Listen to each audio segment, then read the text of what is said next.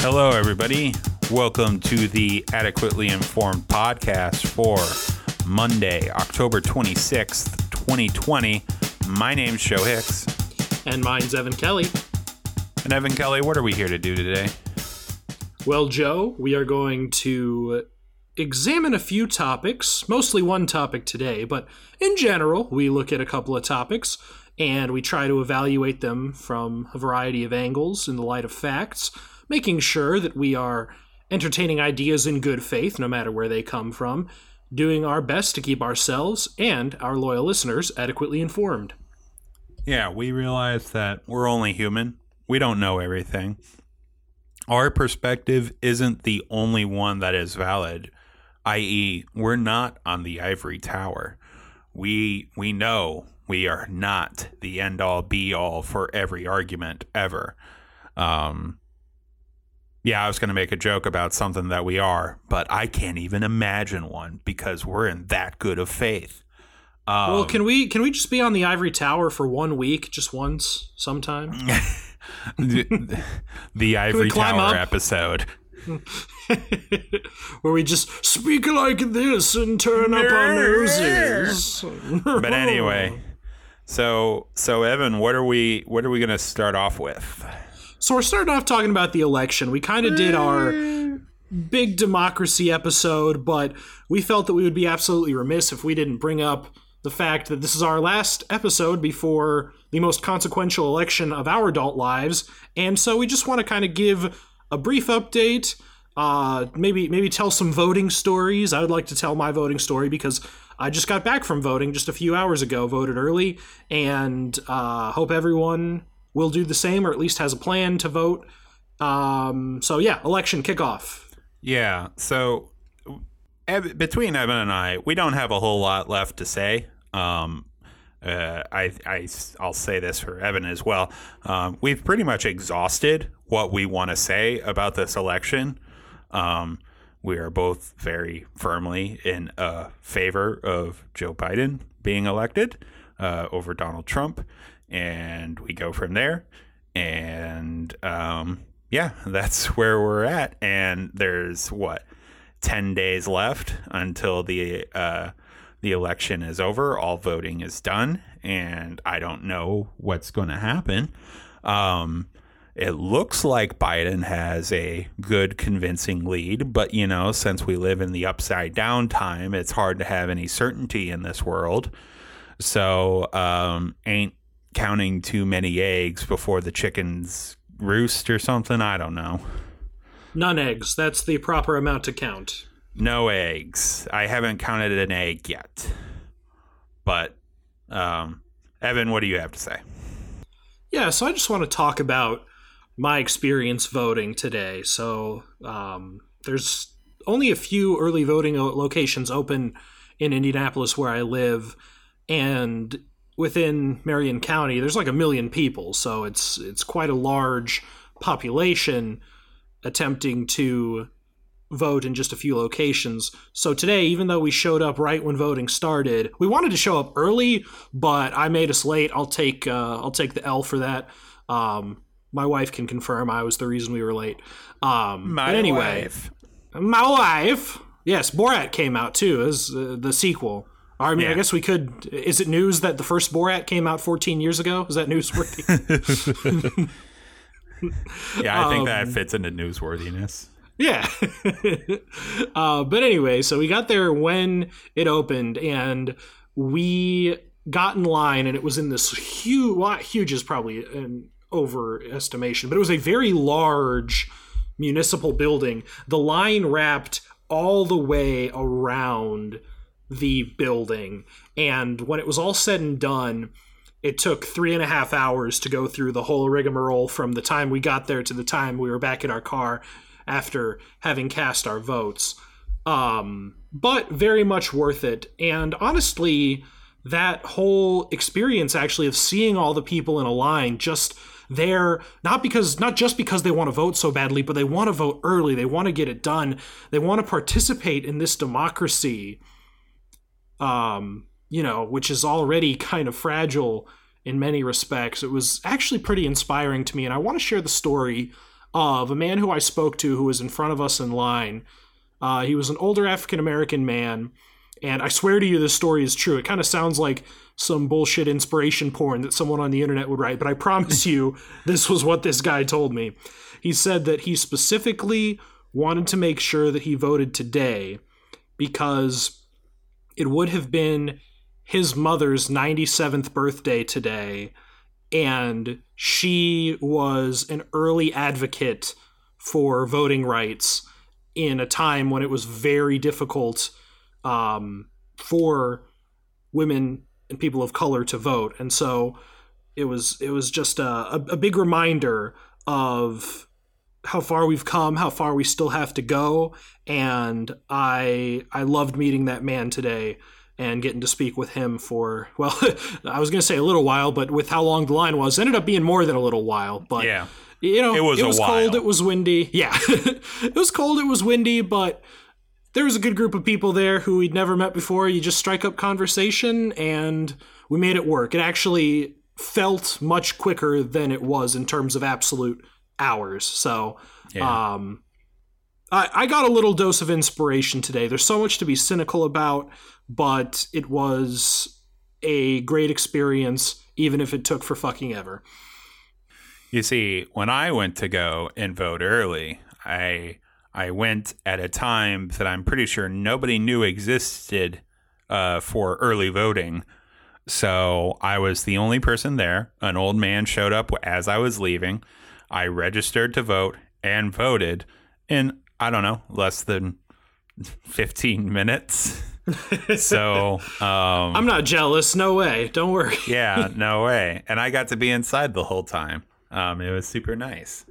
But yeah, I had to figure out that there was additional early voting time on the weekends by going to the city website, finding a section where public notices were, and then look at a PDF of a picture of a public notice in a newspaper saying that the hours for the during the election season were extended on the weekends.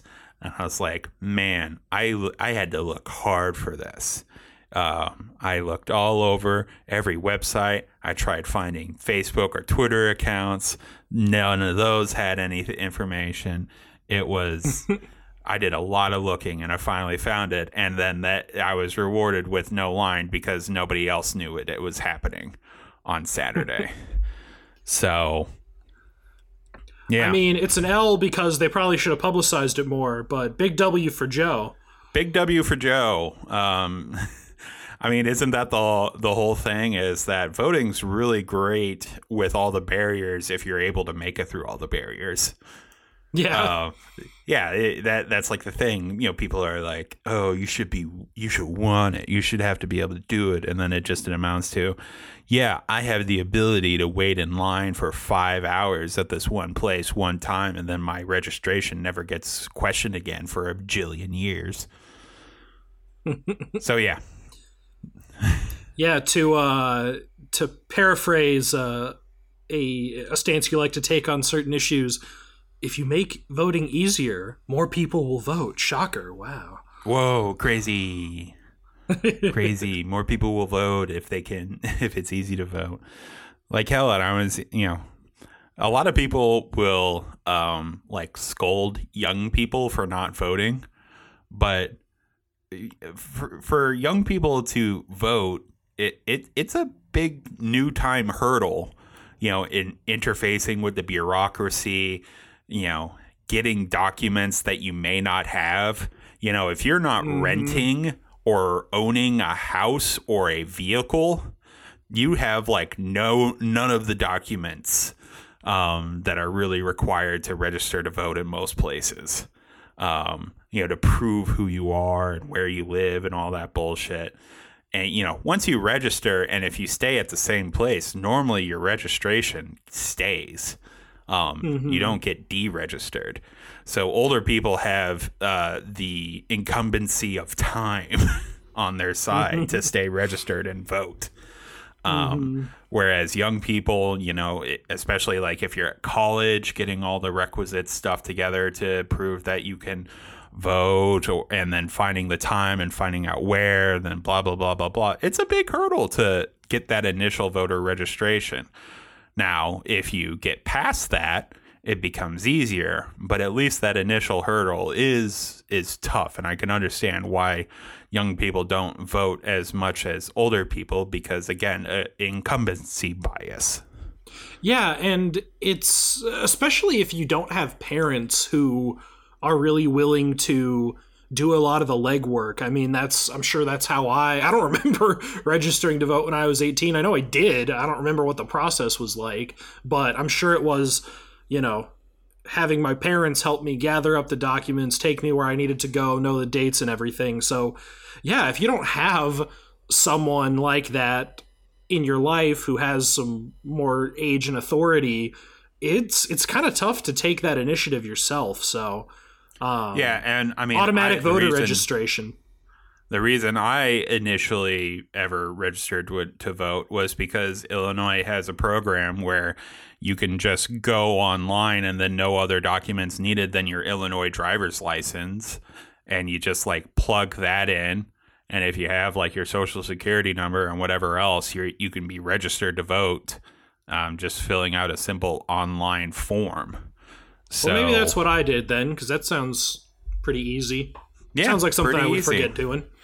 But if I had to do a thing where I had to do a whole song and dance of like prove where I live and have documents and go to a courthouse during the day, there is no way I would have ever registered to vote. Just point blank. That that is not high on things that I am generally comfortable doing, even if I know what I'm doing. Mm-hmm. So being able to, in the comfort of my own home, register to vote, that was uh, that really helped. So anyway, that was a tangent, but that's what the show is all about. Um, if you haven't Just call it the tangent yet, show, yeah, yeah. If you haven't voted, um, go vote. You know, um, we like to be adequately informed, but you can't be informed on everything. So I voted to recall all the judges on the slate. I don't know. Hey, me too. doing. Yeah, that's so funny. I did the exact same thing. I, I, I, really considered. I was like, do I am I going to leave this blank or am I going to vote to recall them all? Um, and I think I, I think I'll vote to recall them all. You know, just help it along a little bit.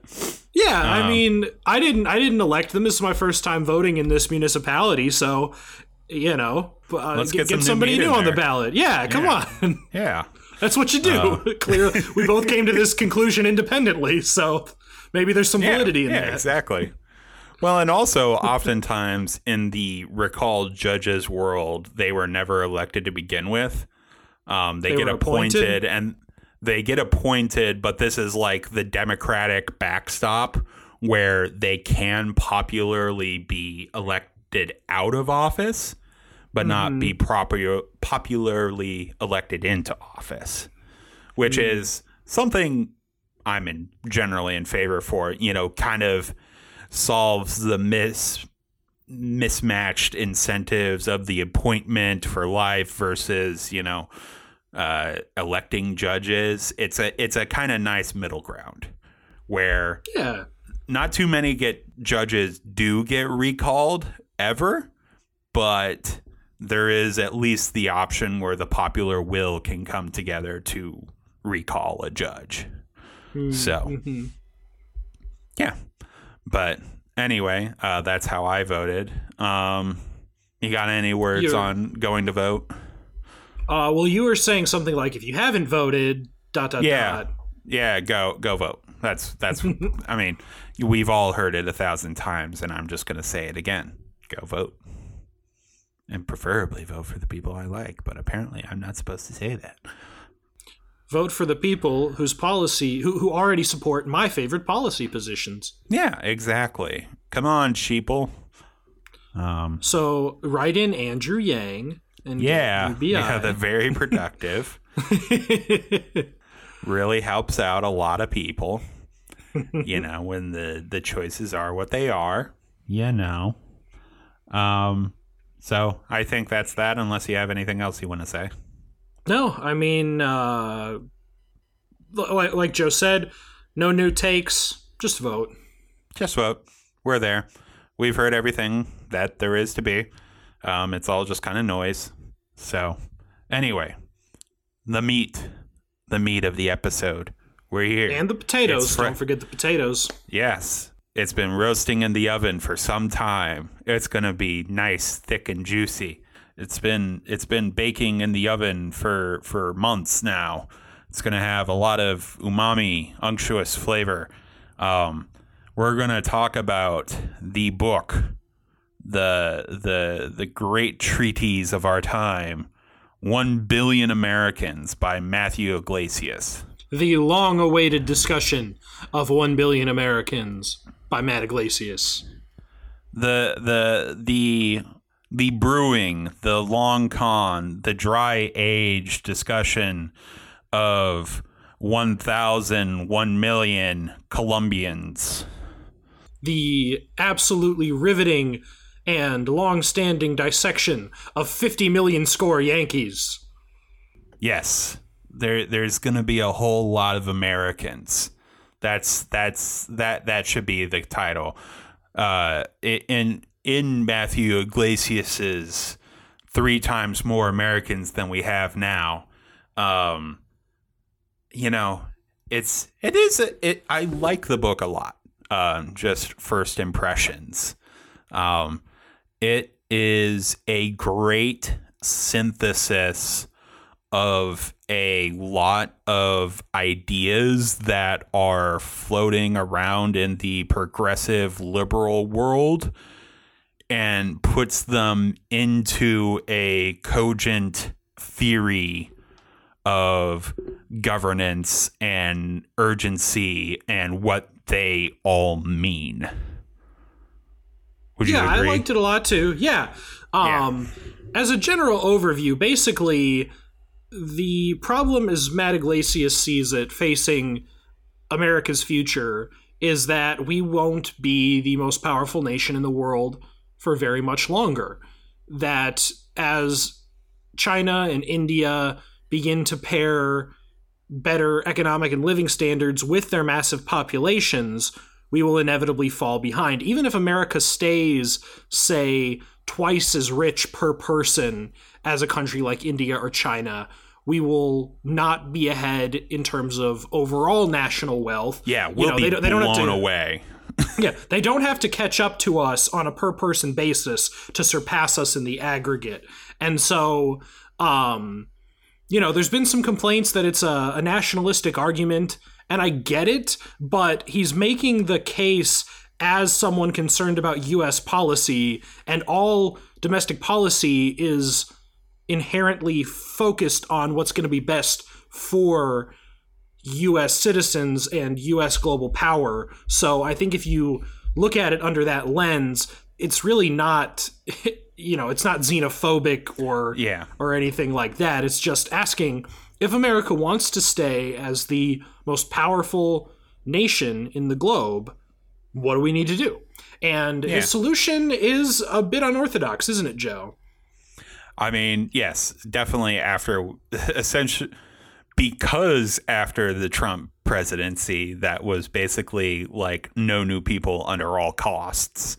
Um, to come out and he, you know, Matthew Yglesias even admits he he really wanted to like provocatively name the book so that you know he could get you know your Tucker Carlsons, your Sean Hannity's, your your Donald Trumps to try and like call him out for how outrageous it is to try and sell books, which you know got to tip my hat. You know that's pretty good. it never really quite happened, but um, so the the basic idea of it is that China has a whole lot of people, like Evan said, and if they were to reach a per capita wealth that is a third of the U.S. per capita health or wealth, then that would mean that they are the bigger economy, and then they would start to be able to assert their values out into the world. And we're already seeing minor versions of that that people are very not about, like uh, Disney movies being censored for the Chinese sensibilities that are had in the Chinese market because the Chinese market is so big or protests uh, uh, that NBA players have being squashed because um, you know China is sensitive about Hong Kong and you know the NBA still wants the market that's in China. So the idea here is that if we as an America can greatly ins- you know increase the size of our market, we can remain the dominant force in the United States vis-a-vis China. Whereas it's not arguing that it is the greatest good that America remains supreme in the world hegemonic as the world's hegemonic power, but that it is better than China, who is the up and comer at this time. Yeah. So um, I want to kind of break it down. There's sort of five main threads, I think. I, I don't know how you had it broken up, Joe, but um, basically, there, there's five, I think, main parts to this book. And the first big part that Yglesias spends some time detailing is that, as he calls it, America is empty. There's been a lot of criticisms that if we wanted to rapidly grow our population, that we would just be living in these dystopian Blade Runner overcrowded worlds and cities, and we would have to start tearing up our conserved land and developing it. And that's not really the case. What we need to understand is that among developed countries, the United States has remarkably low population density, even if you take out Alaska and just look at the contiguous United States we got a lot of room. And unfortunately, there are factors conspiring to keep that population density low, mainly the declining birth rate in the United States and also restrictive immigration policies. Well, and then also a good part of it. I mean, this is part of another through line, but a, a, part of it is that there, you know, the increased urbanization where the people within the country are more greatly going to specific population centers versus the country as a whole. Like I can tell you, there's a whole lot of room in Galesburg for some more people. Um, and there's also, after a drive today, there's a lot of room in Wataga, Oneida, Altona, Galva, and Kewanee for more people um, which are all a bunch of really small towns in uh, Western Illinois. So it's not so much. I mean, we we wouldn't even need to build more places. Just these towns that have had greater populations but have seen you know uh, population decline. You know, if you just got them back up, that's a whole lot of space that's available for the taking yeah, so that's that's uh, number four here on my my uh, my outline uh, about the repopulating cities. So we'll definitely get back to that through line. Um, but bottom line is, even if we tripled the U.S. population density, tripled the population, we would still be less crowded than places like France and pretty comparable to places like England and Germany. So we're not uh, you know, even if our population were to explode to triple, there would definitely be issues that would arise, but overcrowding would not really be one of them. Yeah. I mean, maybe we would have overcrowding in the sense that there are people who willingly choose to be, um, I don't know, out there and really secluded, and they wouldn't be able to be as secluded as they want. But that's not, I mean, do we orient our whole society to those people? Mm, so unlikely, yeah. yeah, unlikely. Doesn't seem like a great, uh, you know, very democratic uh, group to um, pander to. But anyway. Yeah. So his first premise is that America is empty. So we have the room to grow our population by quite an immense amount and remain relatively spacious by the standards of modern Western countries. So, how do we go about building up some of this population growth? And the second aspect of his argument, and the first sort of solutiony part, is that we should be doing a lot more to help families. Basically, it would be fine if everyone was having as many kids as they wanted, and it just happened that this was our birth rate, our population rate. But what Yglesias shows is that there is a growing gap between the number of kids that women say they want and then the size of families that end up occurring in the United States. And there's a lot of reasons for this. The first is that college debt is forcing people to start families later and later. You basically, you know, this isn't true for everyone, but on average, people want to start families once they're financially secure and they feel like they can they can really make a good go of it for their kids. And with people coming out of college with more and more debt and increasing numbers of people going to college and having to take on this debt, it just means that people are having to spend more time repaying debt as opposed to building a nest egg with which they can then feel comfortable starting a family. And so by the you know the corollary to this is that by taking meaningful steps to address the existing college debt burden and also making American colleges and universities cheaper in the long run, we could actually do a lot more to get our birth rate up to the ideal rates that are reported. Yeah. So front i mean it, it's just kind of a basic fact. Like if people have a big financial burden that they have to take care of they're not going to be super willing to take on other financial burdens. And at least right now um, you know at least people who you know, i mean i'm pretty sure the most you know most of the populace understands that having a child costs a lot of money and to raise a child in a very you know in a decent upstanding way does also take a whole lot of resources as well.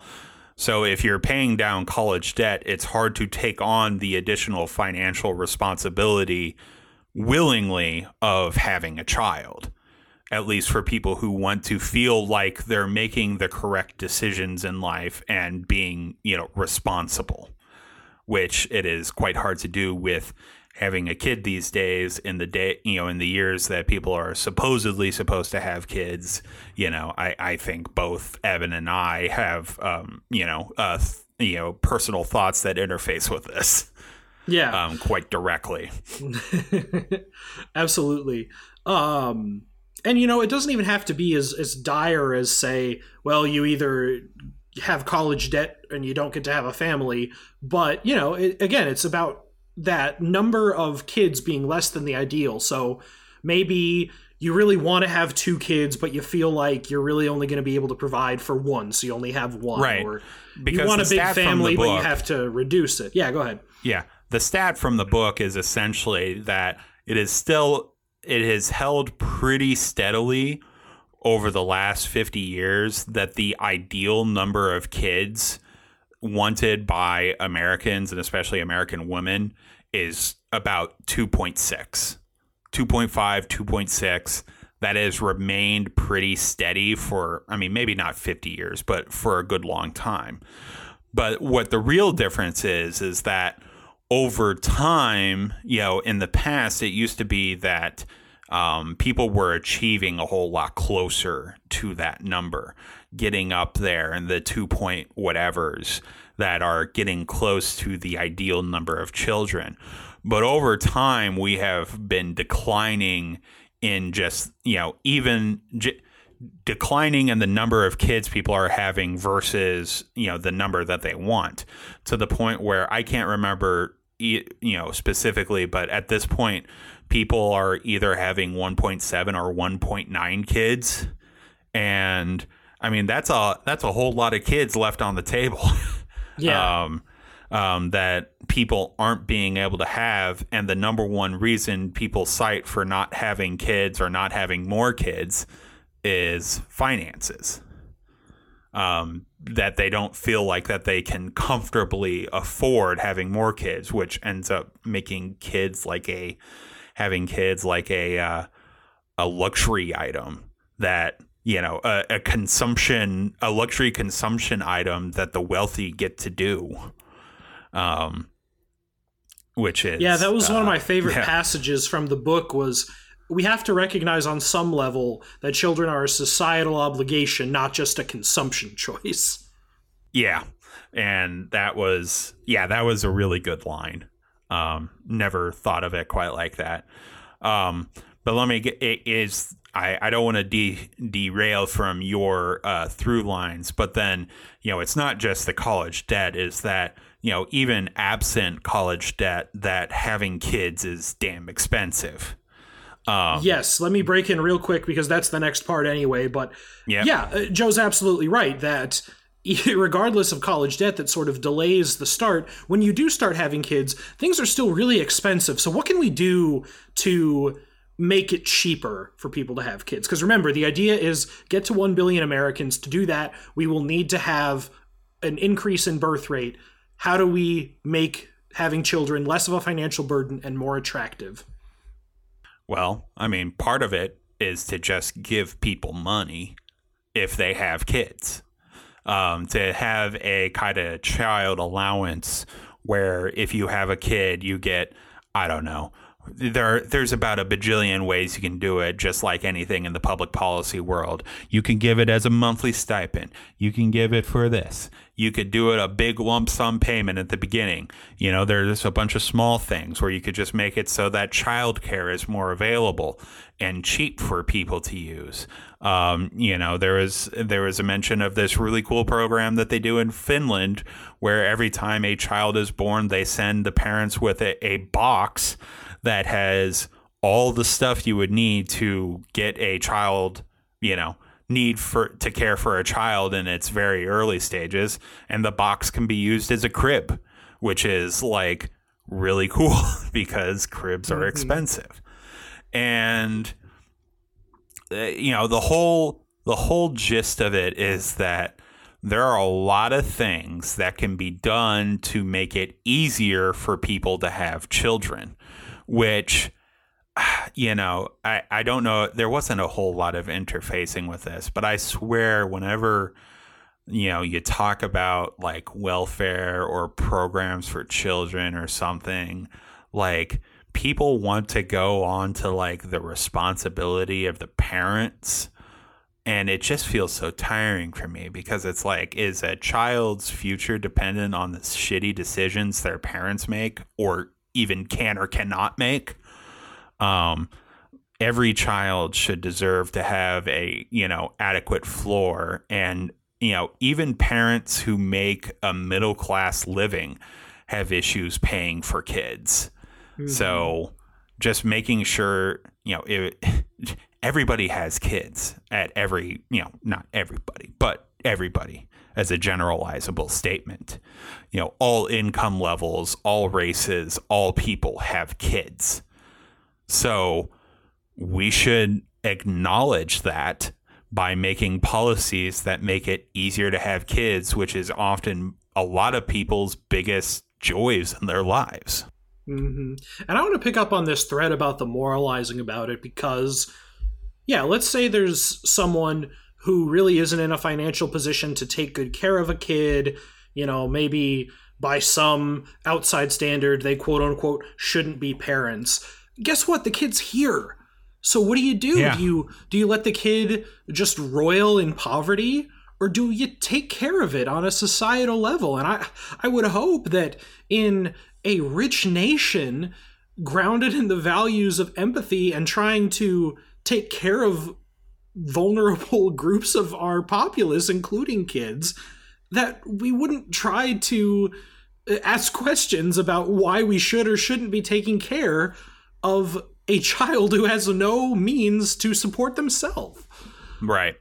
But I, I think I think uh, we we took the bait a little bit where Yglesias goes into this where he's like, you know, these are all programs that progressives really are in favor of, but they always use it through the lens of an anti poverty program and are very uncomfortable with a kind of pro-natalist vision of it. Um, uh, you know, a a I, I think pro-natalist just means pro having kids, right? There Yeah. not like an extra. Okay, I mean, there's often far as other connotations it, with yeah. it.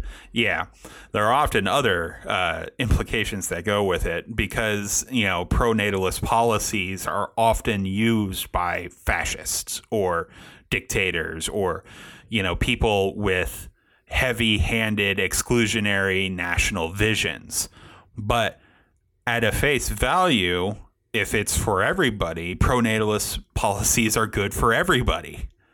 And everybody wants to have families. Everybody does have families. It's a very basic human nature. You know, I think, you know, again, in, you know, liberal and progressive circles, we try to make sure that there's like a space for people who choose not to have kids, which is a very real population. But, you know, most people still want to have kids and have families. And it's no, it shouldn't be an issue being pro family in that aspect. Yeah. Um so a couple of other things that I think are important to bring up as as potential policy fixes in addition to everything that Joe said, but you know, invest in parental leave. It is going to be more expensive than not, but parents who are better able to take time off from work to be with their newborns it makes it so that the, the the newborns and the children have better outcomes and again it makes people want to have kids if you can take that time off to spend with them um I mean, Yeah. why? I it just you know, just from an individualistic perspective, why do we want ourselves to not spend time with our kids? yeah Like, like let's put it this way: like, you know, the parental leave thing is often framed as a like giving paid time off to people who don't deserve it or some you know again it's always through something of the deserving lens. But that's also it's for everybody. And everybody would get to use it. And are are you saying that you believe that you shouldn't have time off to spend with your kids because everybody would like to have time off to spend with their at, at least their newborn. I mean after that who knows? But you know i would imagine most people want to spend time with their kid who was just born. And even beyond parental leave, if we just had a more generous paid leave system in general, or as Yglesias argues, uh, a stronger system of national holidays, then you know you could take time off to ha- to spend with your kids, even you know every Arbor Day or you know whatever freaking extra holiday we would give day or you know Yeah. time and a half bank status to. holiday Yeah, and then um, you know, then people who don't have kids could enjoy that as well. Yeah.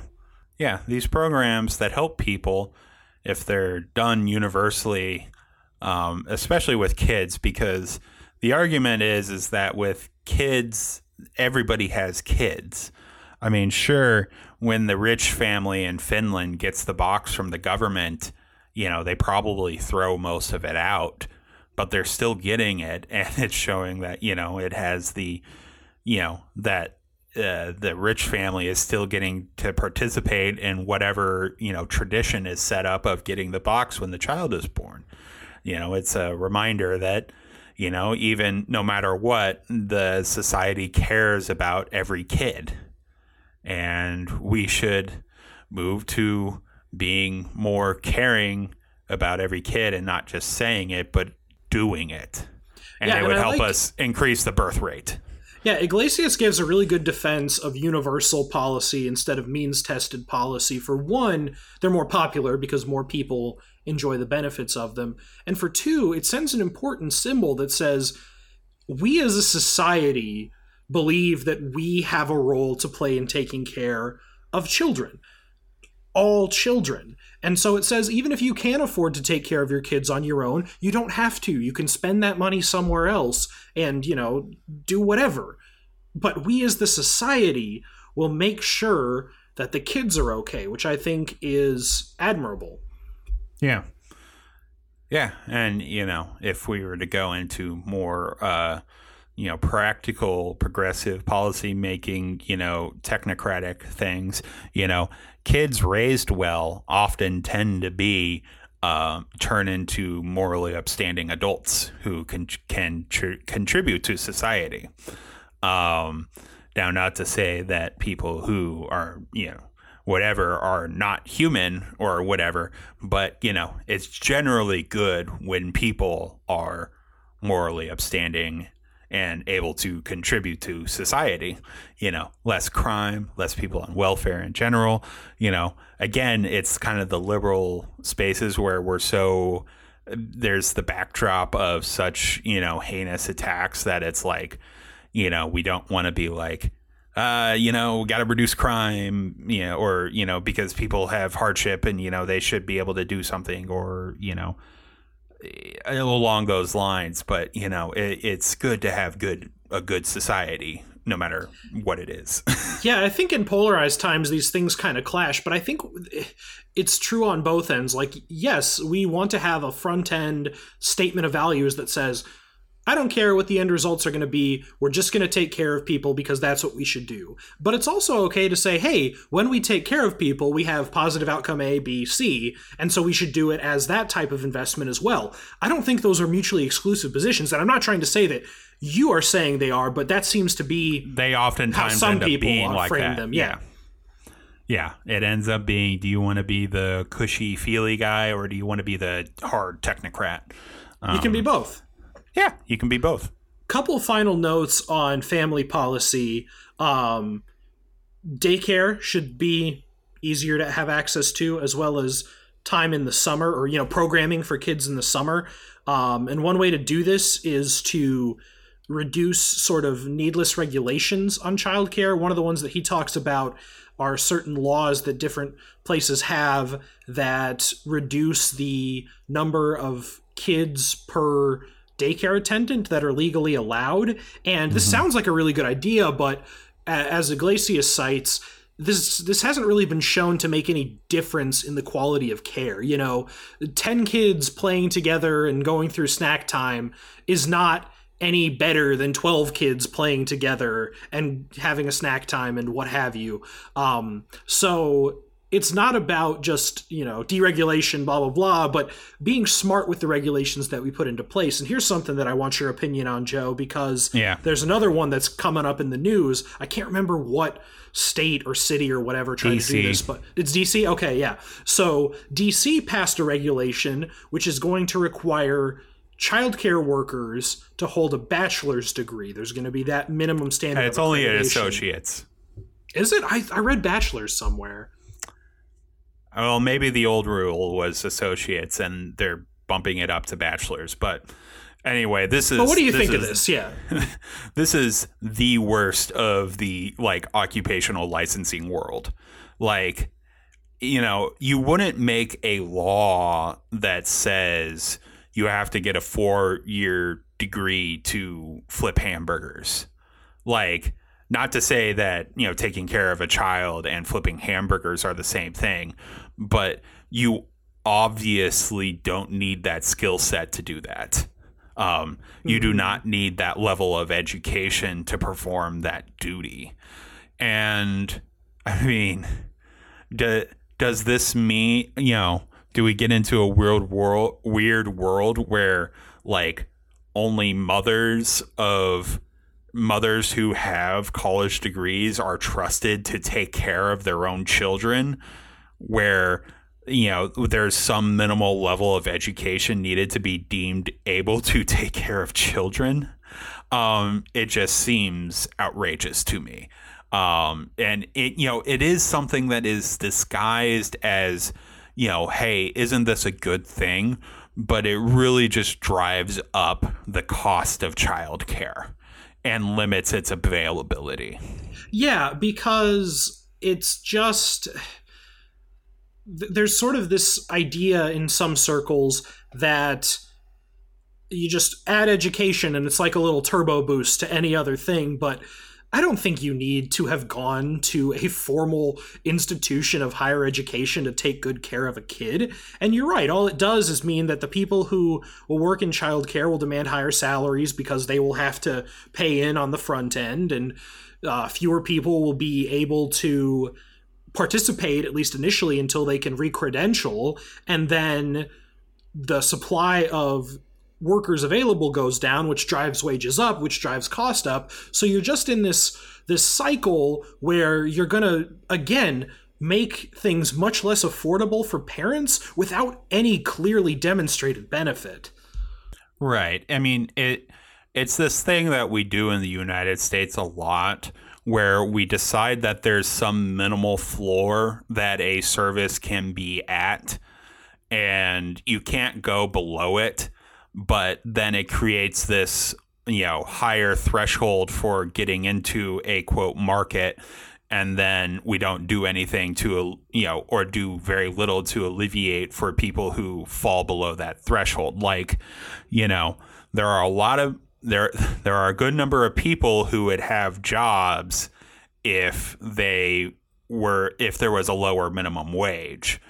Would they be very good jobs? No. But there would be more jobs and people, you know, there would be able to be a, you know, more bottom rungs of a ladder, which, you know, but then we run up to against that, you know, we also have this ideal that, you know, if somebody works, you know, however much that they should be paid at least this much, which is a real ideal. So, you know, what the idea is, is that, okay, we have a minimum cutoff for what people can earn. And then if people don't have the skills to get a job that has that, you know, up to that minimum cutoff, then, you know, we help subsidize their life and stuff like that. Or, you know, something similar can be said with food. You know, we have a, you know, uh, the United States has very high food standards for, you know, compared to, I don't know, a good part of the world where, you know, there's a lot of practices that you can't do in the preparation of food and, you know, to make sure that it's safe. And, you know, you can go to basically any restaurant in the United States and not really get sick. Um, you know, it's not a constant fear. But then also by making the food standards higher means that you can end up pricing out a fair number of people at the bottom rung. Like, you know, people who make less than a dollar a day in, you know, in the areas of the world where extreme poverty still exists, they still eat um, and that's because the quality of their food is way lower, but they're still able to eat. So in the United States, we decided that there was a minimum quality of food, and then we subsidize people to be able to buy that food that that's at that minimum quality. So all of this is to say is that making it so that people have to have advanced degrees to take care of children means that you're limiting the supply of people who can take care of children, thus making it more of a luxury good, while the quality of the care may theoretically be better, which I don't necessarily know is true. It, it doesn't make a whole lot of sense because you know it, it just isn't borne out that that increase quote increase equality really nets better outcomes. Yeah and that's that's where it comes down to me like i i think having safe food is a good ideal. I think i see the benefit to that.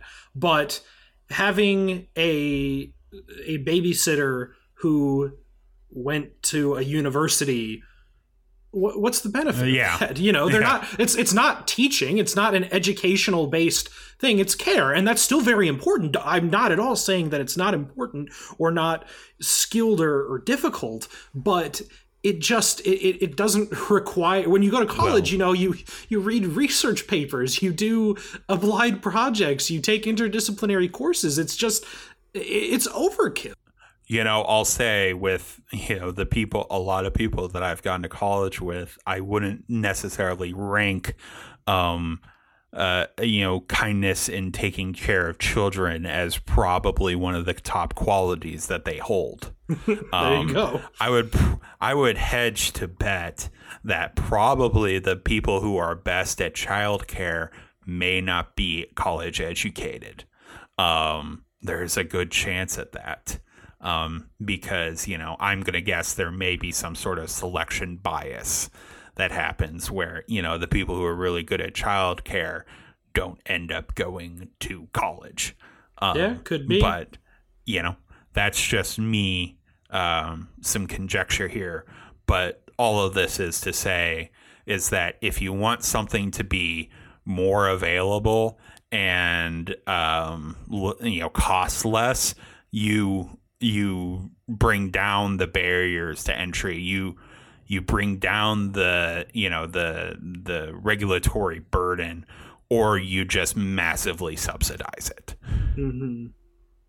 to make it to the point where you know they could possibly have this scenario where you have to have an advanced degree or you know a college degree to take care of children but then it's just massively subsidized so that you know it's so that you know we have this minimum floor but then it's available to everybody which is not the case it's just going to make childcare less available So all of this is to say, there's a lot that we can be doing that would make parents feel better about having their desired number of kids, and that can help increase the birth rate.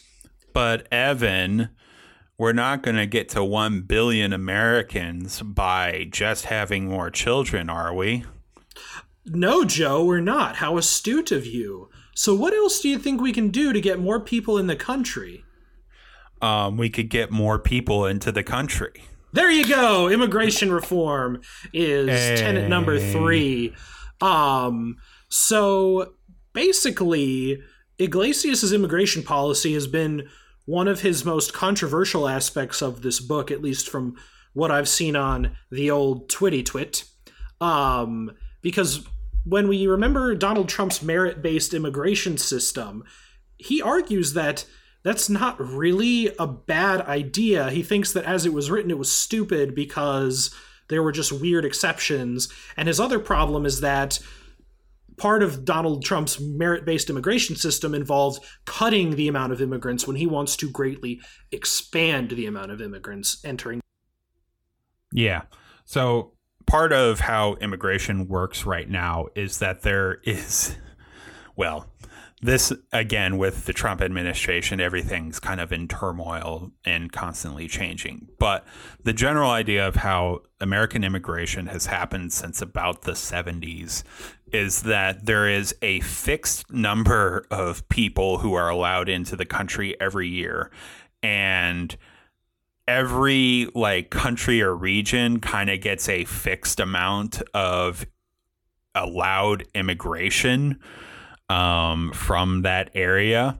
And then there are other programs, you know, refugees and, and, you know, work visas and all that stuff. But that's just kind of the general immigration. And, you know, there's kind of a lot, you know, there's a, a lottery to it. There is a kind of randomness to it. It's not like you show up and you meet X, Y, and Z requirements, and then they just guarantee that you're let in. Um, whereas what Yglesias is proposing is that we do have a merit based system for letting people in, but we don't have the caps. We just let in basically everybody who, you know, fills in requirement X, Y, and Z. Yeah. Um, the idea being that uh, far from taking away jobs and opportunities from Americans, actually bringing more prosperous people into the country creates more jobs, creates more opportunity. That when people, anyone who is willing to and you know granted i'm going to sound like i'm i've bought into the american dream mythos and just know that i haven't but for the simplistic sake of this argument people You know, really, the American and- dream ethos is not for people already in America. I, I've kind of come to realize that. Um, I mean, it's, for also people not coming. legally for immigrants. Read uh, this is a bigger thing, but anyway, the idea is that Bigger if than someone is one able billion to- Americans. It's bigger than two billion Americans. Shit. It's bigger than ten to the ninth cheesesteak eaters. It's it's huge. But anyway, Um, yeah, so the idea being that having industrious people who can create more businesses, create more innovation, just creates more opportunities and has positive externalities for the other residents of our country. And you know, there a lot of that makes sense at face value. It seems like a good idea to increase our immigration. Obviously, um, and, and Yglesias kind of mentions this too in the book. You still want to have a, a robust refugee program. You can't you can't say like the poor uh, immigrant coming from Guatemala or wherever just trying not to die, we turn them away. But a lot of times, immigration and asylum get lumped into the same bowl, but they don't have to be, I don't think. Yeah. So, I this was some thinking that I, I just had is that like it seems to be that the people who are most resistant to immigration in some ways it, it kind of makes sense. So like the people well i mean there's a lot of people who in bad faith oppose immigration but like the kind of quote donald trump insurgent winning based on his views on immigration. Like you know in our hometown of galesburg there has been population decline. And when there's population decline and no and population decline caused by diminishing economic opportunities, there really is a fixed pie and a somewhat declining pie at that um, that people can choose from. And there's this feeling that if there were more people to come in, then they would be taking that slice of the pie and then there would be no more left for the people who are still there. But what ends up happening with population growth is that somehow through market creation and having more consumers and you know greater expanded ability markets are generally able to handle more people into it and get them into jobs that end up being about the same and then wages overall don't decline because of an increase in population. So it ends up being that population growth is generally good for communities and municipalities and states and all that. I mean, you get all the arguments where, you know, also you, you know, by having more people, you have a bigger tax base and you're you're better able to fund all of your programs whereas you know it's hard to pay into a pen or to have a completely uh, balanced pension program when you know you have a declining tax base. But regardless if you're if you're if you have population increasing that's generally good. Yeah and i like how you bring it up in relation to cities with declining um, populations because this gets into the fourth big part of this book for me and that's the idea that we should as part of our growth plan is repopulate these cities. Well, while you have cities like San Francisco, Boston, uh, maybe like Austin, Texas, that are really just sort of growing and sprawling out, what you're finding is that there are a ton of other cities like Galesburg or even bigger places like Toledo, Ohio, Buffalo, New York that are really kind of cratering and they're shrinking very rapidly. Detroit has been just absolutely decimated. Oh yeah, uh, St. Louis, you know, places all over a lot of the the old Rust Belt. Yeah, um, that still have like this great, you know, maybe unattended to, but they have the basic bones and infrastructure of a robust city because they once had a big population. And so repopulating cities could be a part of this solution. And one way to do that is with targeted immigration visas. So you say to someone, hey, you want to come to this country, maybe you're not like a Nobel Prize winning physicist, but if, if you just want to work some job, why not do it in Toledo? Why not do it in St. Louis? And so you have targeted visas that say, you can come here and live in this country as long as you spend the first five years of that in say, you know, Detroit, a place that needs the population. And then that way, you don't have to necessarily even build huge new infrastructures, you just have to repair. And then local economies can grow in that cycle that Joe was talking about earlier. Um, I mean, so yeah, I, I really actually, like that idea. Targeted visas. Yeah. yeah, you can be the town that the people there want to be. Like, yeah you know, there ends up being a shared misery when a town kind of declines, where it's like you're still the last people, and you know, you like the you know the uh, the memory of the town more than the possible change in future. But you know, if you want things to get going, then you got to get going. And yeah, And I would Go hope ahead. there's not enough people who are xenophobic enough who would sit there and cross their arms and say, "I would rather have Cleveland die than have it revived through immigrants." You know, like I mean, I mean, that's been largely the story, uh, at least to my understanding, of like Minneapolis, where Oh, really? Minneap- Minneapolis has been a city that hasn't, you know, had a whole lot of big booms or, you know, you know, they don't have like a big industry there, but they have taken Target. on a whole lot of. they've taken on a whole lot of. Uh, of uh, immigrants there, and that's yeah, they have a big keep- Somali community. Yeah, yeah, yeah. Among So that they, yeah. yeah. they've been able to keep their city going and fight off decline by just allowing more people or you know taking on more people living there than Mm-hmm. otherwise would be, and that's you know a strategy that is you know it's it seems to be quite beneficial. Um, you know, you see issues in you know across the you know some of the developed world, like in Japan, where the age you know the average age of the population is increasing every year, and people are having fewer and fewer kids, and it's uh you know it's falling you know there's a even greater burden on the youngest population there to help provide for everybody who's old and you know just making sure that population it just generally seems good for society for governments and tax bases and all the numbers and all that stuff to work out that if you have an increasing population that is good Yeah. Um, so the the targeted visas is one of my favorite parts of this book because it just is such a no-brainer to me. But there are other strategies that Yglesias thinks we can use to repopulate cities. One of them being changing how we structure tax abatement laws. So when we think of a a, a company like Amazon or Google, there's always a big furor when they try to build a new headquarters or a new distribution center or something. And we end up with these cities sort of in a race to the bottom where they all give you know tax break after tax break after tax break to lure these companies in.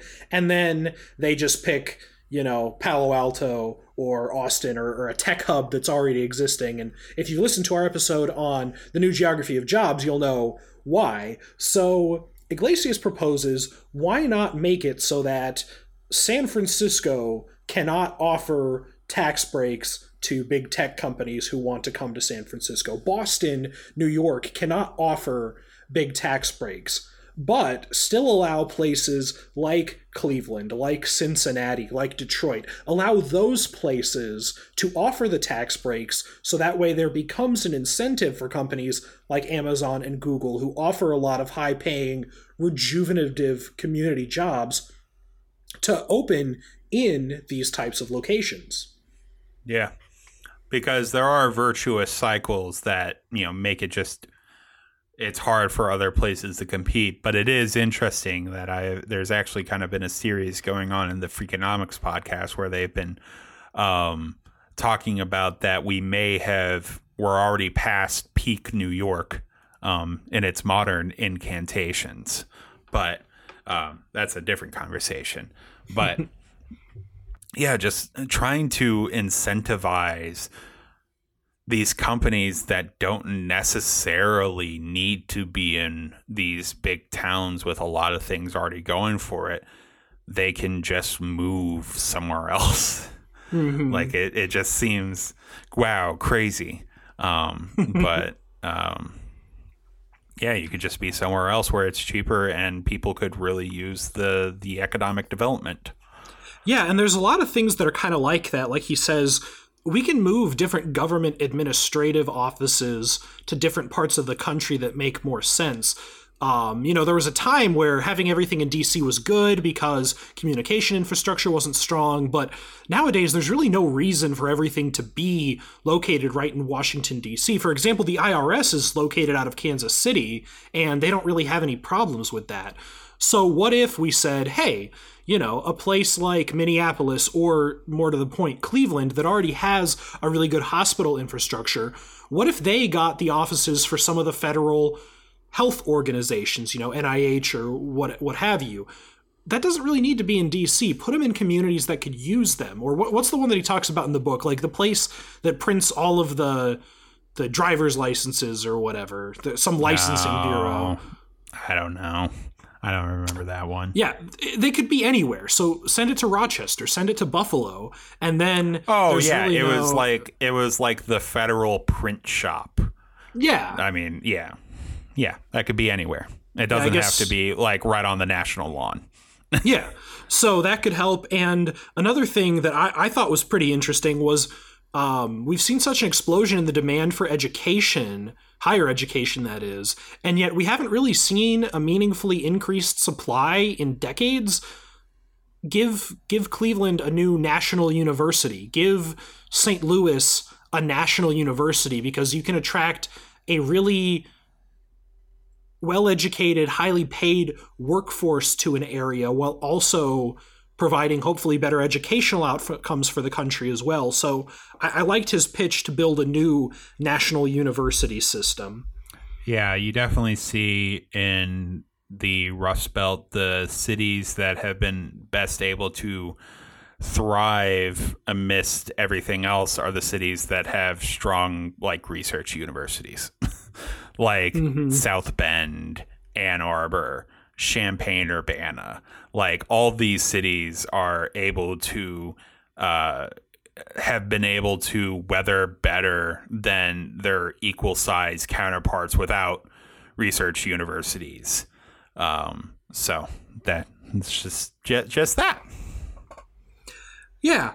So, unless there's anything else you want to say about repopulating cities, we can get into the the final aspect, and this is kind of where everything comes full circle because I think uh, you know whether he really just wants the title one billion Americans as like a tongue in cheek way to try to be outre and provocative, or whether he really believes that we should have a billion Americans. I think I mean, I don't think is you'd be upset at 950 million Americans, but you know, But I think part of the interest of this book is that in striving to achieve this goal, he's hopeful that we will be able to solve ancillary problems along the way. So the last section is sort of how to mitigate harms that would come with unchecked population growth. And even if the population doesn't grow threefold, these are still probably pretty good things to do anyway. So, first of these is the idea that we have the room for a billion Americans, but we don't have the housing for a billion Americans yet. And the way to fix this, according to Yglesias, would be Zoning to. Yeah, okay, just uh, t- take it away, Joe. Yeah, make it easier to build houses, and then people will build houses. Crazy. Or specifically, apartments. Yeah, apartments are good. Um, generally. Um, yeah, that's that's one way to go about it. I mean, I've said my piece. You can make more houses by making it easier to make more houses. Um, but but but but but let's get to my favorite one of this. that was like it's just funny where a common retort Uh, at the premise of 1 billion Americans was like oh my gosh can you imagine the traffic jams that we would have if we had a billion Americans? And then the retort back is are we going to skip out on national or international hegemonic power and greatness as a society because we can't figure out traffic jams like that is just such small mind thinking. Like that that would be like you know oh man we can't have a billion americans. Like where are we going to get all the sandwiches that we'll need? Like i don't know. We'll figure it out. We'll make more sandwiches. Um so yeah there are a lot of challenges that will have to be solved but i i am i would like to be confident that we could solve them Yeah, and at least in terms of traffic jams, reinvest in infrastructure. raise the gas tax. I guess the ca- gas tax has not been raised in decades in terms of nominal dollars. So, you know, inflation adjusted, our, our gas tax has been going down for years in a way that it, you know, there's no, no real benefit to not raising it at least to pre inflation levels. Or what, what does he talk about? The congestion tax? You want to talk about that a little bit? Oh yeah, so congestion tax is an amazing tax that is for economic amazing for economic efficiency, but people just generally hate it. So uh, so if I drive into Chicago, Chicago is generally a very busy place, at least in its yeah, well, all around, but especially in its downtown. Lots of people are trying to drive in there and you know get in there and it just creates a whole lot of hustle and bustle. So what if we want to cut down on the hustle and bustle? Ah here's what we do. We put a price on going to downtown that is more than just driving down there and using the fuel. It's like a toll to get into a certain area where if it's free the you know the marginal cost of going to downtown is a lot lower so a whole lot of people do it because it's very valuable to go downtown to an individual you know whether you're doing it for a job or for work or those are the same thing or for fun um, and um, but if you put a little bit of price in there, you're likely not to drive downtown. And if you still want to do those things, either A, you'll pay the price and, you know, it'll be fine because there will be fewer people who are willing to pay the price. So there's less congestion, or you'll take, you know, like public transit or something like that. Um, by putting a price on going into a certain area, you make it so that you know it disincentivizes the marginal you know low value person going into that area at that in you know at that high volume time and then it makes it so that traffic runs smoother. Yeah i mean it's basically just a toll. It's another toll. Yeah. And, and i'm not as hot on this one as a lot of the other proposals but there, there's a logic to it. I see i see where he's going I mean, it's um, a very specific thing that it's trying to solve, and that it's not the most pressing issue. Not but if a town, most. yeah, but if a if a city is having issues with traffic, then they can tax essentially tax being at a certain place at a certain time.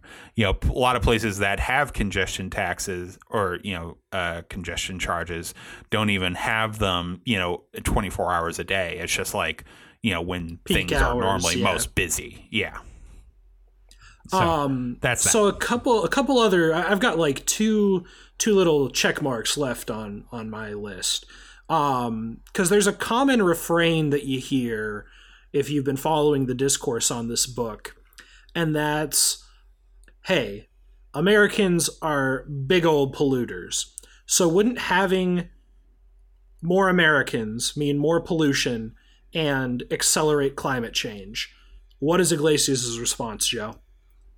Well, it's the the response is a kind of dodge, but also not. So in the environmental space, really what you get for the most part across the world is that wealth and pollution tend to be correlated.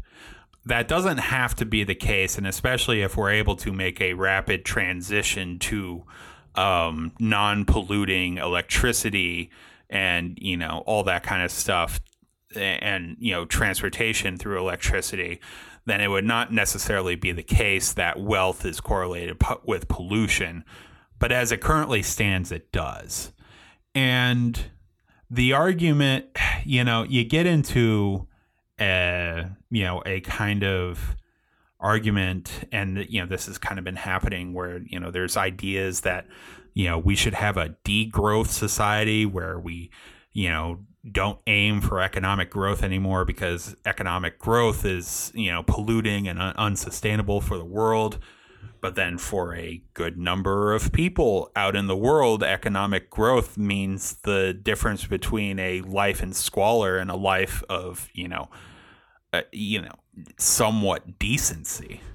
And it's that, yes, America is the most polluting, but what you basically say is that there's a whole lot of people out in the world who should who should remain poor and that they shouldn't be able to come and live a better life that it's only the incumbent class of Americans who get to enjoy these levels of wealth and security and all this stuff because we just happen to pollute more.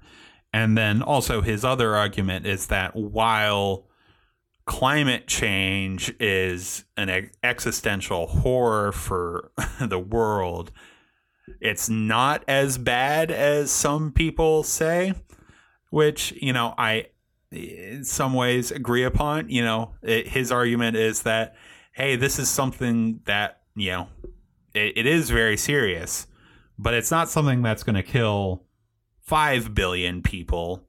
It's going to be merely hundreds of millions, which, you know, is a difference of kind and all life is sacred. But I mean, it it doesn't really seem like the difference is going to be whether some people from Cambodia come and live in the United States or not.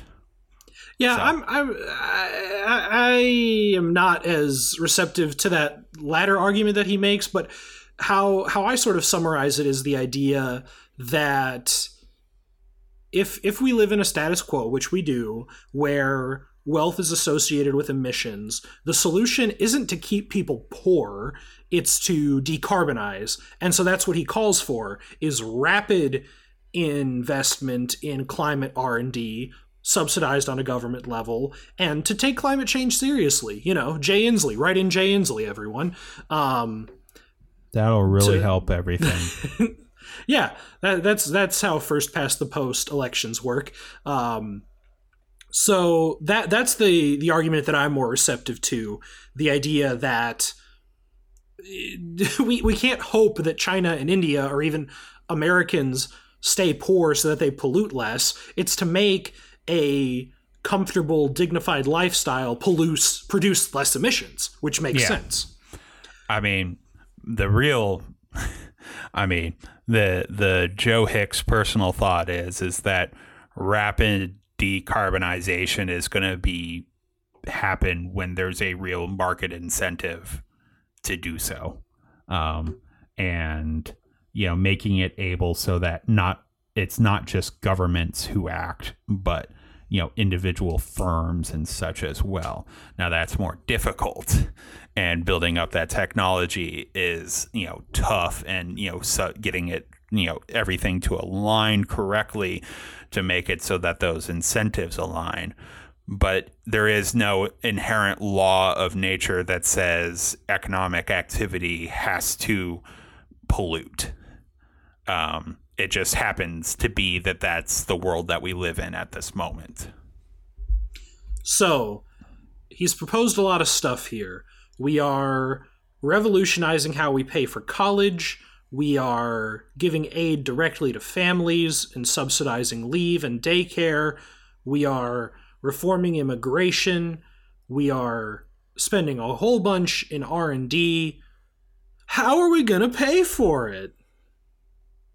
I don't know. We'll have more taxpayers. I don't know. We can deficit spend. We don't have a whole lot of issues right now. Uh, interest rates are, you know, basically negative for borrowing.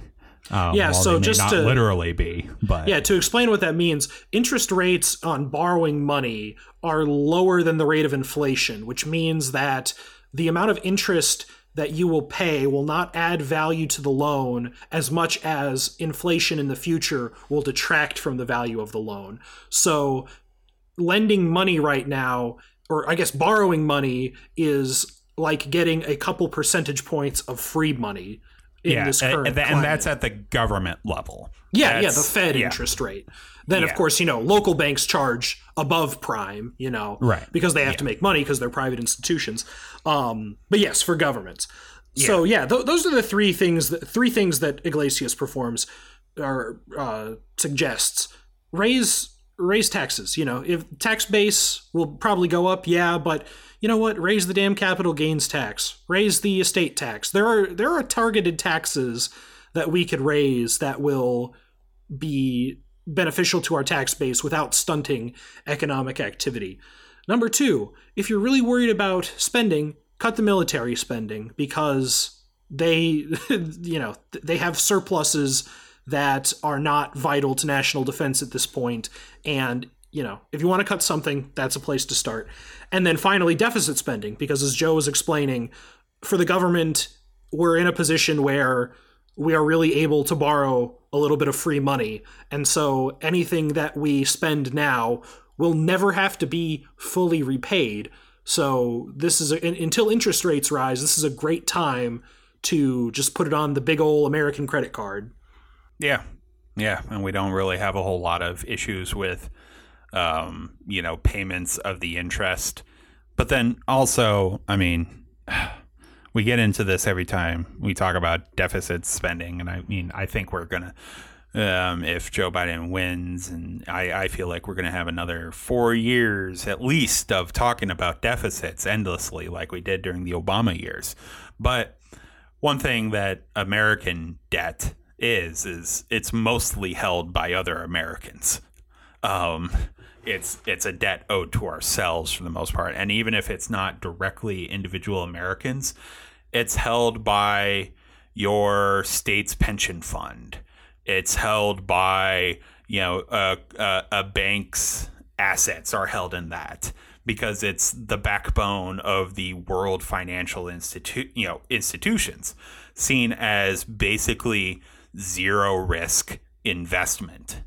And right now you know we're not it's not like you know there was always talk of china owns so much of our debt but it's not like China is just going to one day settle up. You know, they have reasons why they buy up American debt, and that's you know has to do with trade and all that other stuff, which also makes the case for keeping trade with them. You know, blah, blah, blah.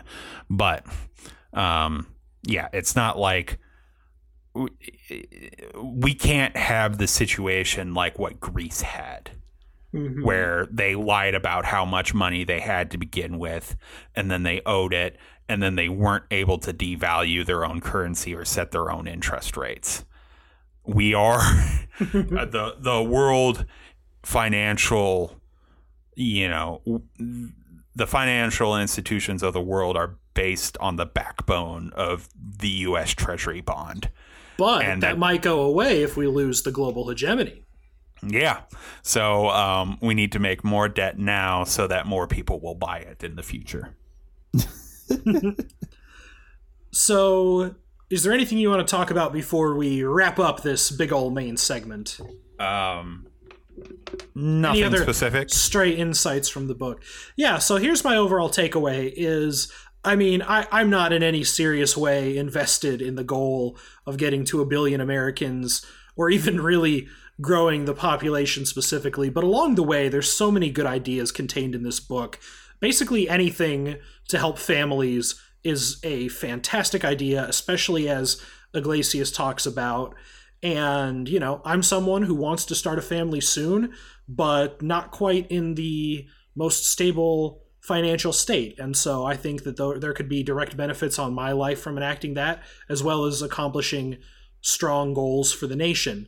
Um, I love, love the idea of repopulating cities through targeted visas, a new national university system, uh, dealing with tax law. I think that that could really help places that have a lot of history and a lot of really good infrastructure that just need more people. So, very enjoyable read. And in terms of policy recommendations, very strong. Yeah, I would just like to say that I do believe in the project of American hegemonic power. I mean, eh, call me imperialist or colonialist or whatever, but it, in some ways, there's going to be someone who comes out on top. The Cold War was a period where we have two, we had two competing powers, and we're back to another scenario where there are two competing powers and while the US is not perfect by any stretch of the imagination. The values that I see coming out of China enacted by its state are not good. Um, there, you know, there's the censorship, there's the brutality, and but then there's also the things that they do just kind of in the face of everything else, like the concentration camps that hold the Uyghurs, or you know the you know the brutal assimilation that they're trying to make them do.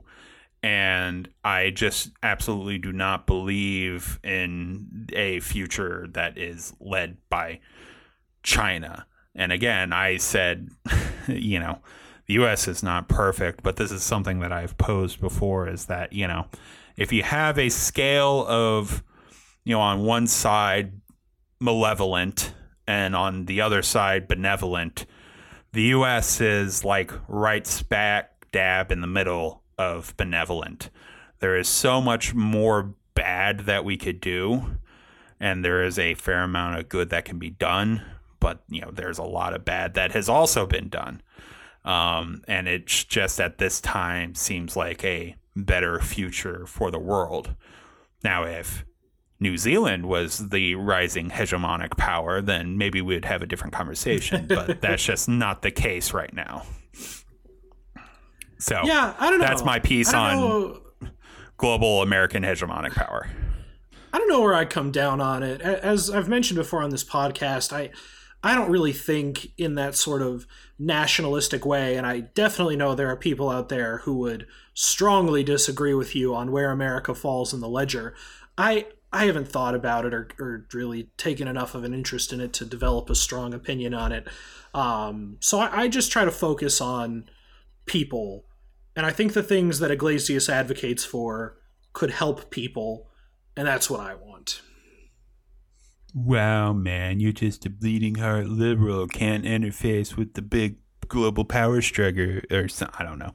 I'm just, I'm just being facetious, but yeah, um, yeah, helping people is good. Um, One billion Americans would make a whole lot of people's lives better. Um, for the people who have not existed, to the people who could potentially exist, and to the people who exist outside of the country who enjoy, you know, don't have as good of a living. Um, also, just want to get in snide. Um, this uh, the family agenda put forward in 1 billion Americans is also a very pro life agenda because the number one reason women get abortions is by and far the financial burden. So, let's say you be a person who wishes to decrease the number of abortions, this would be something that a policy slate that would help achieve that. Now, I'm not saying one way or another or anything about it. But, you're just if- pointing out the logic, which is unassailable. pointing it that, out. Yeah, Yeah. exactly. If if you if you value a world in which there are fewer abortions, the a, a strong tool to do that is make it less financially imposing to have and raise kids. That's just, I mean, basically a truism. Yes. Yes. So, that's my thoughts. I concur. We have a dissenting opinion. No. Written by Neil Gorsuch.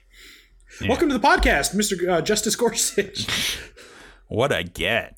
I mean, I know, take right? it. Oh, absolutely. Are you kidding me? Of course. Yeah. In a heartbeat. Oh yeah, I, w- I will give him the softball of softball interviews. I I don't care. I, I don't ha- I don't need to have that integrity in this realm. Um, not not at our viewership level. Yeah. yeah. So we do have an end segment. First first time we've had a, Oh. a significant end segment. A film came out. Uh, you know, we like uh, like our films here on adequately informed. The Trial Yeah, of the Chicago the, Seven. the the the hour long South Park's COVID special. That's, Did you watch that's that? what we were talking about. Oh, I, I I caught a few minutes of it. That's why I I, didn't know watch about it. it. Yeah. Um, no, but uh, basically got a coin flip right here between Borat and Trial of the Chicago Seven. But it's Trial of the Chicago Seven is what we're going to talk about. we Uh, coin flipped based on what I saw. So I guess that's I guess if that's how you want to describe my viewing habits, then I guess we're spot on. But anyway, Trial of the Chicago Seven. Joe and I watched all the West Wing together when we were living together, so it makes sense that an Aaron Sorkin film brings us together here on Adequately Informed. Uh, Joe, what'd you think? I thought it was good. Um, didn't have me enthralled, and you know, I I uh, I felt like it may have been better for me if it was a miniseries because I totally thought it was a miniseries going into it and not a movie. So I I was a little disappointed that it was just two hours instead of I don't know four or five or ten. You know. Um, so it felt a little fast to me, but you know, it, it was decent otherwise. Very Chicago, very Chicago.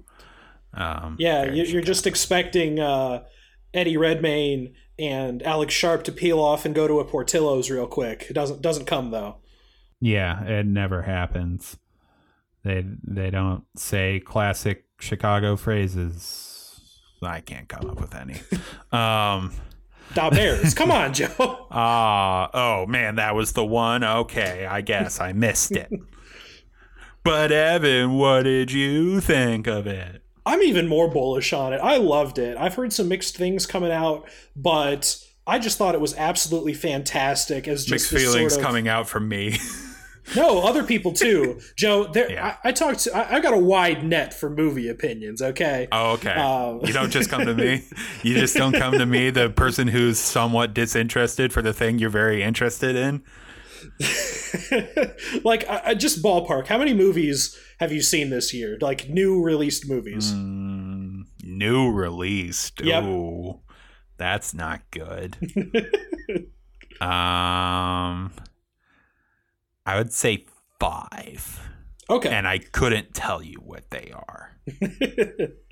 um, but back to the to the main point. I loved it. I think it's a really great old school courtroom drama, rousing speeches, great dialogue, even better performances. Sacha Baron Cohen, Eddie Redmayne leading the pack, and I, I get that it's not like this deep psychological portrait of activism or anything, but it's a question about our values and it's a question about how we as a country approach protest and approach social change. And I think the way that it's played out in this sort of struggle, m- multi-partite struggles between the justice system, the judge, the prosecutor, the defense, the defense attorney, and then even the defendants themselves who have differing views. You know, Tom Hayden and Abbie Hoffman came at their activism from very different perspectives. I think it Yeah. prevents, uh, it presents rather a quite holistic and morally probing view of American history. And of course, the fact that it comes out to make the parallels ever so clear between 1968 and 2020 is just absolutely uh, fortuitous because this isn't a movie that like Sorkin said we have to get it done now. Every the world's on fire. This has been in production since like 2006, 2007. So the fact that it was able to come out at a time when the themes were just made shockingly clear, it's kind of amazing what hasn't changed since 1968, which is a little depressing when you think about it. But Well, one thing, the- one thing. Go ahead. oh. one thing I definitely liked was it, the way it was able to encapture intra left infighting. yes, Um, because that happens all the dang time. And it's a bunch of people who generally agree with people being like, oh, well, you want to let this person into the club? And they're like, well, no, I don't want to let them into the club, but I feel like we have to let them into the club in order to make anything happen. And then just, you know, going back and forth on, you know, along those lines and do you really care? And it's like, yeah, I do care, but I might have some concessions to make to make things happen. Well, then you don't really care. And, you know, all that kind of stuff. I liked it. Um, oh yeah, absolutely. Um, because there's there's that really stirring scene when when Hayden and Abbie Hoffman really come to blows about you know Hayden saying uh, I hate that when people think of progressivism they're going to think of you and all of your goofy antics. And then he's like well yeah but are you really committed? Like how you don't even believe in a social revolution so you know how how can you possibly be on board so you know, just uh, yeah, uh, making making specific what you were talking about in the general. But uh, you said that you weren't quite riveted. I was absolutely like glued to my s- uh, seat. Actually, I was laying on the couch. But you get the you get the metaphor. Yeah. Um, can you believe there was no actual glue in my seat? Um, Whoa. um, like this is an over two hour movie. I swear it felt like half an hour overall. It just it really kept me entertained. It did go by fast. Yeah, and you know, there's some there's some stuff that's too Sorkin-y for his own good. Like I think there's you know sometimes where he tries to have dialogue that, that snaps a little too much, and I've always uh, thought that Sorkin would benefit from having a good directorial collaborator as opposed to directing his own films. But you know, still still a good job. And I mean, geez, just the I, I think the most resonant scenes were the ones of the depicting the police brutality that occurred at the riot. I guess to, to give clarify, we haven't even we buried the lead here because we didn't talk about what this movie is about. It's about uh, so in 1968, Democratic National Convention was in Chicago. Uh, Hubert Humphrey was going to be the nominee, but it, it angered a lot of progressives, so they went to Chicago to protest. The police escalated the uh, protesters came in riot gear and essentially started whomping on the protesters, and a big riot ensued. And then the Johnson Justice Department didn't find any federal criminal behavior by the protesters, but then, as political retribution, Nixon's AG decided to prosecute symbolically seven of the most high profile protesters and charge them with a federal conspiracy to commit a riot. That's that's the gist of it. So then this movie is about the trial. Um, so the, the the sections where it shows that police brutality that occurred in Chicago in 1968, I mean, I was moved to tears. I I think that even though it's not really about the complexities of human emotion, I think there is just this uh, ab- ability to collectively mourn what we have lost at the hands of state violence in a way that is very emotional and very cathartic. So I think when we think of Aaron Sorkin, we think of wit as opposed to pathos, but I found it to be a very emotionally satisfying movie as well. Good. I loved I it. It's a- it's yeah. it's top five of the year for me. So I guess you know, uh, Joe. I guess it's in your top five as well. I, yeah, I guess. Five I'm is a generous number. Five is very generous. Um, can I boost numbers by subsequent wa- viewings of Chernobyl over and over again? sure, Does that count? ahead. Yeah, You- will. oh man, we're up to like 20 now. So, Trial of the Chicago Seven, streaming now on Netflix. It has my full throated recommendation. I thought it was great. Yeah, it was decent. hey, what I it- I think anything that gets you to watch a movie, Joe, has to be pretty darn intriguing. It's a it's a it's a mountain. It's uh, got a lot of a lot of things got to line up.